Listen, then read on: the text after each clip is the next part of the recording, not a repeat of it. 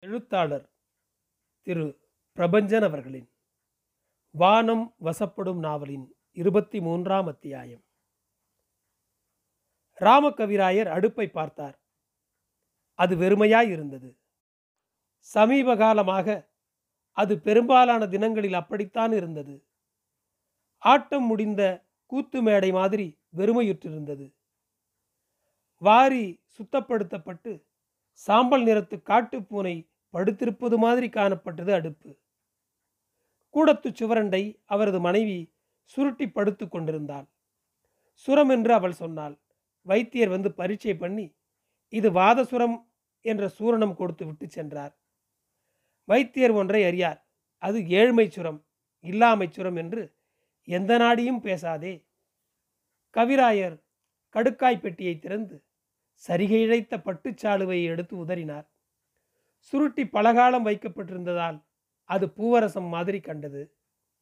அதை பிரித்து உதறி மேலங்க வஸ்திரமாக உடுத்தி கொண்டார். அட நான் புதுச்சேரி வரைக்கும் போய் வாரேன். அங்கே ஒரு சீமான் இருக்கார். வெறுங்கையை நீட்டினால் அவர் தருங்கையால் தட்டாமல் ஏதேனும் கொடுப்பார் என்று பலரும் சொல்கிறார்கள். அன்னைக்கு படிக்காசு புலவனும் ஜவ்வாது புலவனும் ஆருத்ரா தரிசனத்துக்கு வந்தவர்கள் நம் மகத்தில் போஜனம் பண்ணிவிட்டு பேசிக் கொண்டிருக்கவில்லையா மருந்தை தவறாமல் சாப்பிடு. அடுத்தகத்தில் மாகாணி அரிசி வாங்கி பொங்கிக்கொள். நான் போனேன் வந்தேன் என்று திரும்பி விடுகிறேன் அந்த அம்மாளின் முனகளை கேட்டுக்கொண்டு கவிராயர் புறப்பட்டார். வீட்டு வாசலில் வந்து நின்று சகுனம் பார்த்தார். எதிரே ஆற்றங்கரையிலிருந்து நீர்க்குடமும் ஏந்தி கொண்டு பெண்கள் திரும்பிக் கொண்டிருந்தார்கள் திருப்தியுடன் புறப்பட்டார். சந்தர்ப்பவசமாகவோ அன்றியோ அவருக்கு ஒரு பாட்டின் கருத்து ஞாபகத்துக்கு வந்தது. உலகத்தில் எத்தனை தொழில்கள் கற்பதற்கு இருக்கின்றன? அட அதுதான் இல்லை.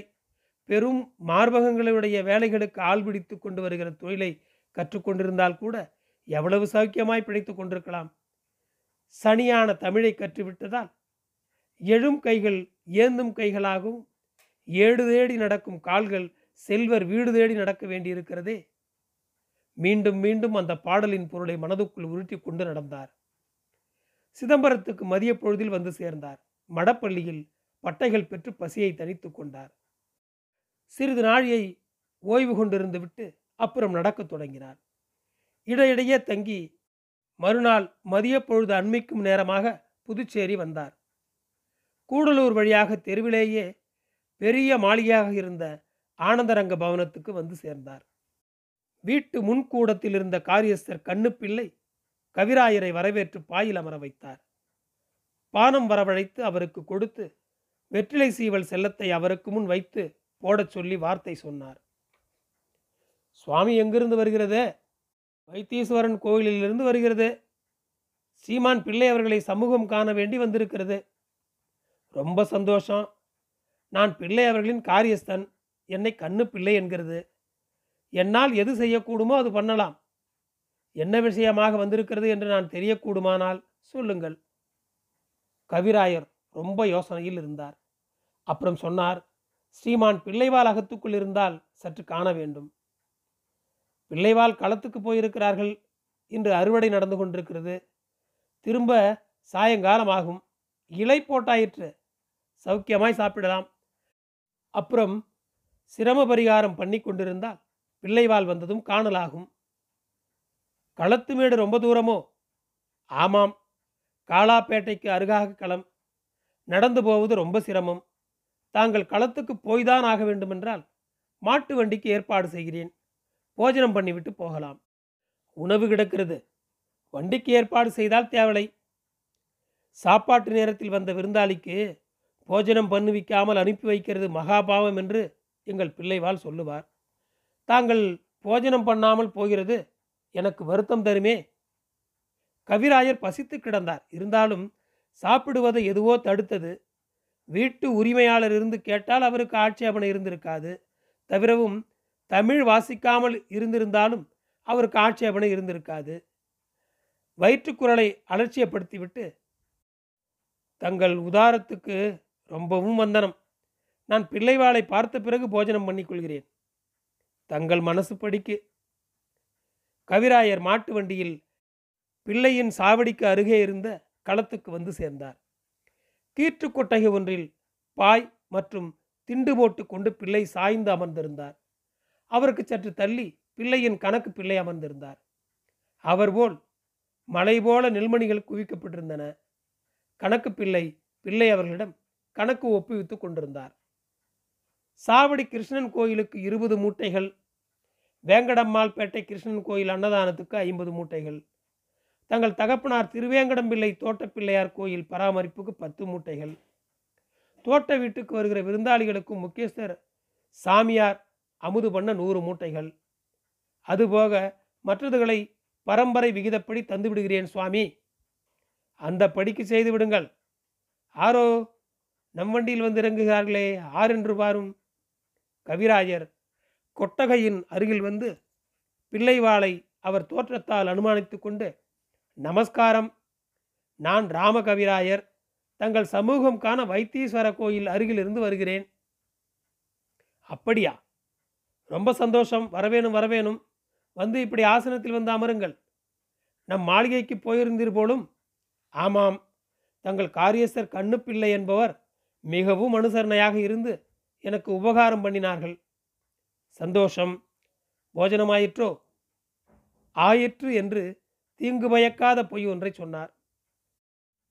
கணக்கு பிள்ளை கவிராயரை வெட்டி கொண்டு கேட்டார்.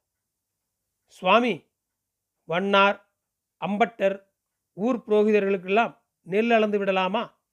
ஆஹா விளைச்சல் என்பது அவர்களுக்கு போகத்தானே? என்ன முறையோ? அதுக்கு தகுந்தார் போல குறைவின்றி அளந்து போடுங்கள். கூடுதலாக போனால் பழுதில்லை. சரிதானே? ரொம்ப சரி என்றார் கணக்கு பிள்ளை. பிள்ளை கவிராயரை பார்த்து ம் என்ன விசேஷம் என்று சொல்லும் கவிராயரே என்றார். கவிராயர் தம் பயணத்தின் போது கவனம் செய்து கொண்டு வந்த பாடலை சொன்னார். இடை கொண்ட பார்வதி இருள் கொண்ட கூந்தலின் இருள் மின்னல் இறங்கி வந்தே விடை கொண்டே ஈஸ்வரன் மனம் கொண்ட கண்டதில் இடம் கொண்ட விந்தையே போல். திடம் கொண்ட அடுப்பிலே தினம் கொண்ட நெருப்புமே திசை மாறி உதரம் தனிலே. இடம் கொண்ட விந்தையை இதம் கொண்டு சொல்லுவேன் இனிதுடன் கேட்பீர் துறையே கடல் கொண்டு வந்தவர் களி கொண்டிருக்கவே கனமுடன் உழைக்கும் தீரா. மடல் கொண்ட திருமகள் இடம் கொண்டு வாழ்ந்திடும் மாறனே ரங்க பூபதியே உடன் கொண்ட நாயகி உளம் கொண்டு மகிழவே உருபொருள் கொடுத்துதவியே. விடம் கொண்ட ஏழ்மையை அருள் கொண்டு உதாரரே புதுவை கோவே நீக்குவாய். ராகத்தில் பாடலை சொன்ன புலவர் தொடர்ந்தார். அதே நேரம் கணக்கு பிள்ளை இடைமறித்தார். சுவாமி பட்டாச்சாரியார் கூடுதல் நெல் கேட்கிறாரே. அவர் பெண் புஷ்பவதியாகிவிட்டாலாமே ஆமாம். என்னிடமும் சொன்னாரே. அவருக்கும் கேட்டதை கொடும். கணக்கு பிள்ளை அகன்றார். நட்ட நடுமதிய வெயில் வெள்ளை புகை மாதிரி பரவி இருந்தது. தொண்டையை சற்றே கனைத்து கொண்டு கவிராயர் சொன்னார். இடை கொண்ட பார்வதி என்றால் சின்ன மெல்லிய இடை கொண்ட பார்வதி. அவளது கருமையான கூந்தலில் இடம்பெற்ற கரிய நிறமானது இடம் மாறி விடை என்று சொல்லப்படும் காளை மாட்டை வாகனமாக கொண்ட ஈஸ்வரனாகிய சிவபெருமானின் மார்புக்கு மேலே கழுத்தில் விடமுண்டதனால் ஏற்பட்ட வடுவாக மாறிவிட்டது போல என்பதாம். அதாவது பார்வதி தேவியின் கூந்தல் கருமை நீலகண்டன் என்று சொல்லப்படும் சிவனின் கழுத்திலே வந்தது. அது மாதிரி எங்கள் வீட்டு திடமான அடுப்பிலே தினம் இருந்த தீயானது என் வயிற்றிலே பசியாக வந்து இடம் மாறிக்கொண்டது. அடுப்பில் தீ இல்லை. அது என் வயிற்றில் இடமாறியது. கடல் கொண்டு இங்கு வந்திருக்கும் பரங்கியர் சந்தோஷமாக வாழ பெரிதும் உதவி புரிந்திருக்கும் துறையே. அதுபோன்று என் வாழ்க்கையில் என் உடன் வாழ வந்திருக்கும் என் மனைவி மனம் மகிழத்தக்கப்படிக்கு பொருள் செல்வம் கொடுத்து உதவிடுங்கள். விடம் போன்றதான ஏழ்மையை விரட்ட அருள் புரியுங்கள். உதார குணம் கொண்ட புதுவை பிரபுவே. பொருள் சொல்கிற வியாஜியமாக கவிராயர் தாம் வந்த உத்தேசத்தை வெளிப்படுத்திவிட்டு தரையை பார்த்தபடி அமர்ந்திருந்தார். சொல்லி முடித்த பிறகு பிள்ளையின் முகத்தை பார்க்க கவிராயரால் இயலவில்லைதான். ஒவ்வொரு முறையும் நேருகிற அனுபவம்தான் அது. வாய் விட்டு யாசகம் கேட்ட பின்பும் கேட்கப்பட்ட பிறகு தம் பதிலை சொல்லும் முன்னமும் ஆகிய இடைப்பட்ட சில கணங்களில் அவர் உயிர் துடித்து மரண அவஸ்தை கொள்ளும். கவிராயர் அந்த உணர்வில்தான் இருந்தார். பிள்ளை மிக நிதானமாகச் சொன்னார். விளங்கியது. பாட்டும் புரிகிறது. கவிராயர் பட்ட பாடும் புரிகிறது என்று பிள்ளை சொன்னதும் வியப்புடனும் சந்தோஷமுடனும் அவரை நிமிர்ந்து பார்த்தார் கவிராயர். கவலைப்படாதேயுங்கள் தங்களிடம் கொண்ட ஏழ்மையை கொஞ்ச காலத்துக்காவது இடமாற்றம் செய்து விடுகிறேன். சரஸ்வதி கடாட்சம் கொண்டோரை திருமகள் ரொம்ப காலம் சோதிப்பதில்லை. கவலையை ஒழித்து சந்துஷ்டியுடன் இருங்கோள். சரியான பருவத்தில் பெய்யும் மழை சம்சாரிக்கு ஏற்படுத்தும் ஆனந்தம் போல பிள்ளையின் சொற்கள் கவிராயருக்கு ஏற்படுத்திற்று. அதன் பிறகே தன்னை சுற்றிய உலகத்தை உணரத் தலைப்பட்டார் கவி. வெகு தூரத்தில் குடிமகன் நின்றிருந்தார். களத்து மேட்டு ஆள்கள் சுறுசுறுப்புடன் வேலையாற்றி கொண்டிருந்தனர் வெயிலும் சிரமமும் ஏற்படுத்தின வியர்வையில் குளித்த அவர்கள் தேகம். மழையில் நனைந்த பாறைக்கற்கள் போல அழகுற மின்னியது. பெண்டுகளின் குரலும் ஆள்களின் குரலும் பெரும் கலேபரமாயிருந்தன உண்ணாத வயிறு இடையிடையே அவரை நினைவுறுத்தி சோர்வை ஏற்படுத்தினாலும் காட்சியில் தன் துன்பத்தை மறக்க முயன்றார். இருங்கள் இதோ வந்தேன் என்று விட்டு பிள்ளை களக்குவியல் பக்கமாய் போனார். வறுமையாளர்கள் என்று பார்த்த மாத்திரத்தில் புரிந்து கொள்ள சுலபமாம்படி ஒரு சிறு கூட்டம் நின்றிருந்தது. அழுக்கும் பொத்தலுக்குமான துண்டை கையில் பிடித்தபடி அவர்கள் நின்றிருந்தார்கள். பிள்ளை தம் கணக்கரை அழைத்து தலைக்கு ஒருபடி கொடுங்கோல் என்றார். கணக்கர் உத்தாரபடிக்கு என்றவாறு ஆளை அந்த படிக்கு அளக்கச் சொன்னார். அம்பாரம் வண்டிகளில் அசையத் தொடங்கின. கவிராயருக்கு திரேக சுகவீனமுற்றிருந்த மனைவியின் நினைவு வந்து மிகுந்த சங்கடத்தை ஏற்படுத்தி கொண்டிருந்தது. கணம்தோறும் அது வளர்ந்து வளர்ந்து அவரது மனதை ஆக்கிரமித்து கொண்டு பயங்கொள்ளும்படி செய்தது. பிள்ளை மீண்டும் கொட்டகைக்கு திரும்பியதும் உடன் விடைபெற வேண்டுமென்றும் தம் அவசரத்தை புலப்படுத்த வேண்டுமென்றும் தனக்குள் நினைத்து கொண்டார். அவரை திகைக்க வைக்கிறபடி காரியம் நிகழ்ந்தது. பிள்ளை ஒரு நாற்காலி போட்டு அக்களத்தில் அமர்ந்து கொண்டார். பொறுத்து பார்த்த கவிராயர் எழுந்து மெல்ல பிள்ளையின் அருகாக வந்து அவருக்கு பிறகாலே நின்று கொண்டார். பிள்ளை திரும்புகிற போது அவர் கண்ணில் பட்டு அந்த கணத்தில் பதிலிருத்து கொள்ளலாம் என்று நினைத்தார். பிள்ளை திரும்புகிற வழியை காணோம். நின்று நின்று ஒரு கட்டத்தில் அவர் கால்கெடுக்க தொடங்கிற்று. மெல்ல சில எட்டுக்கள் எடுத்து வைத்து பிள்ளை அவர்களின் விழி எட்டித் தொடும் தூரத்திற்கு வந்து நின்றார். பிள்ளை அவரை பார்த்து எதற்கு நிற்கிறது? நிழலில் அமர்ந்திருக்கலாமே என்றார். கவிராயர் அசம்பந்தமான முகத்தோடு பொழுது சாய்வதற்குள் புறப்பட்டால் சரியானது என்று தோன்றுகிறது என்றார். பிள்ளை பதில் சொல்வதற்கு முன்னால் கணக்கர் அவர் அருகில் வந்து நின்றார். என்ன? குவர்ணதுரை அவர்களுடைய பெண்ஜாதி கணக்கில் ஏதாவது மூட்டை அனுப்புகிறதா சுவாமி? போன அறுவடைக்கு அனுப்பினோம். அதுவே நிலுவையாக இருக்கிறது. தங்கள் மனசு படிக்கு. பிள்ளை யோசனைக்குள் மூழ்கினார். அப்புறம் சொன்னார் அந்த முண்டைக்கு கொடுக்கிறது பதிலா? இந்த சாவடி குளத்தில் அவிழ்த்து கொட்டினால் கூட எனக்கு சம்மதமே. சென்ற அறுவடை நிலுவையே இன்னும் தரக்கானோம். அவளுடைய புருஷண்டை எனக்கு கணக்கு தீர்த்து விட்டதாக சொல்லியிருக்கிறாள். நாம் குவனர் அண்டைக்கு பணத்துக்கு போய் நின்றாலோ? இதென்ன? இந்த அற்பன் பணத்துக்கு இப்படி அலைபாகிறானே என்று குவர்னர் பிரபு நினைத்தாலும் நினைக்கலாம். நமக்கு எண்ணத்துக்கு பொல்லாப்பு? கொள்ளென்றால் வாயை திறக்கிறதும் கடிவாளம் என்றால் சண்டி பண்ணுகிறதுமாக அல்லவோ இருக்கிறது அந்த குதிரை? கொடுத்து பகையாளி ஆகிறதை காட்டிலும் கொடாமல் பகையாளி ஆகலாமே? ஆகவே அவளுக்கு நெல் அளக்காதீரும். தங்கள் மனசு படிக்க என்று நகர்ந்தார் கணக்கர். களத்து பொடிமணல் அவரை சுட்டது. கால்களை மாற்றி மாற்றி அமைத்து கொண்டு நின்று கொண்டிருந்தார் கவிராயர். மீண்டும் கவனம் திரும்ப பிள்ளை கவியை பார்த்து என்னமோ சொல்லி கொண்டிருந்தாரே என்னது? என்றார். நாம் உடனே புறப்பட்டால் நல்லது என்று தோன்றுகிறது. கவிராயரே எதுக்கு பறக்கிறீர்?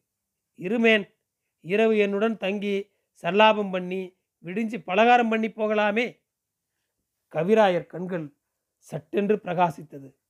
வார்த்தைகள் கொதித்து உலை வந்த மாதிரி அவர் மூச்சு உஷ்ணத்தால் சுருண்டது. அவர் அடுத்த சில கணங்களில் ஒரு பாடலை சொன்னார். கொக்கு பறக்கும் புறா பறக்கும் குருவி பறக்கும் குயில் பறக்கும். நக்கு பொறுக்கிகளும் பரப்பர். நானேன் பரப்பேன் நராதிபனே. திக்கு விஜயம் செலுத்தி உயர் செங்கோல் நடத்தும் அரங்கா. நின் பக்கம் இருக்க ஒரு நாளும் பரவேன் பரவேன் பரவேனே. பிள்ளை சலசலவென்று சிரித்தார். ரொம்ப அழகாக பாடிவிட்டீரே. எனக்கு உமது அவசரம் புரிகிறது. வாரும். பிள்ளை கணக்கருக்கு உத்தரவுகள் பிறப்பித்துவிட்டு புறப்பட்டார். தாம் பல்லக்கிலும் கவிராயரை உடன் எருது பூட்டிய வண்டியில் ஏற்றியும் மாளிகையை நோக்கி புறப்பட்டார்கள்.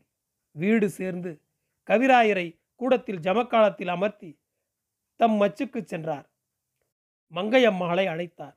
அந்த அம்மாள் இலை போட்டாச்சு என்றபடி வந்தார் இருக்கட்டும். மங்கை கவிராயர் வந்திருக்கிறார். அவருக்கு சன்மானம் ஏற்பாடு பண்ணணும். ஆச்சு இதோ செய்கிறேன். கவிராயர் களத்து மேட்டுக்கு வந்து விட்டாராக்கும். என்ன இப்படி பேசுகிறது? அவர் இங்கு மதிய போஜனம் செய்யவில்லையோ? கவிராயர் என்று யாரும் இல்லையே. தேசாந்திர குடும்பம் ஆறு பேர் உறவு சனம் பல பேர். நம் மாளிகை சனம் என்று தானே மத்தியானம் தனியல் நடந்தது? ஐயோ என்ன பாவம். மனுஷர் பட்டினி கிடந்திருக்கிறார். மானஸ்தராய் இருப்பார். என்ன இருந்தாலும் எவ்வளவுதான் வறுமை வந்தாலும் தமிழ் வாசித்த பண்டிதன் அல்லவோ? அவன் அவ்வாறு இருப்பது ஆச்சரியம் அல்லவே நீ போய் ஒரு உபகாரம் பண்ணுவாயோ? நேரம் அகாலமானபடியால் இப்போது போஜனம் வேணாம். இனிப்புகளும் சீடை தட்டை முறுக்கு எள் உருண்டை வெள்ள அவல் கொஞ்சம் பழங்கள் எடுத்து போய் அவருக்கு பரிமாறு. அப்புறம் பரிசு பொருளை கொண்டு வா. உத்தாரம்.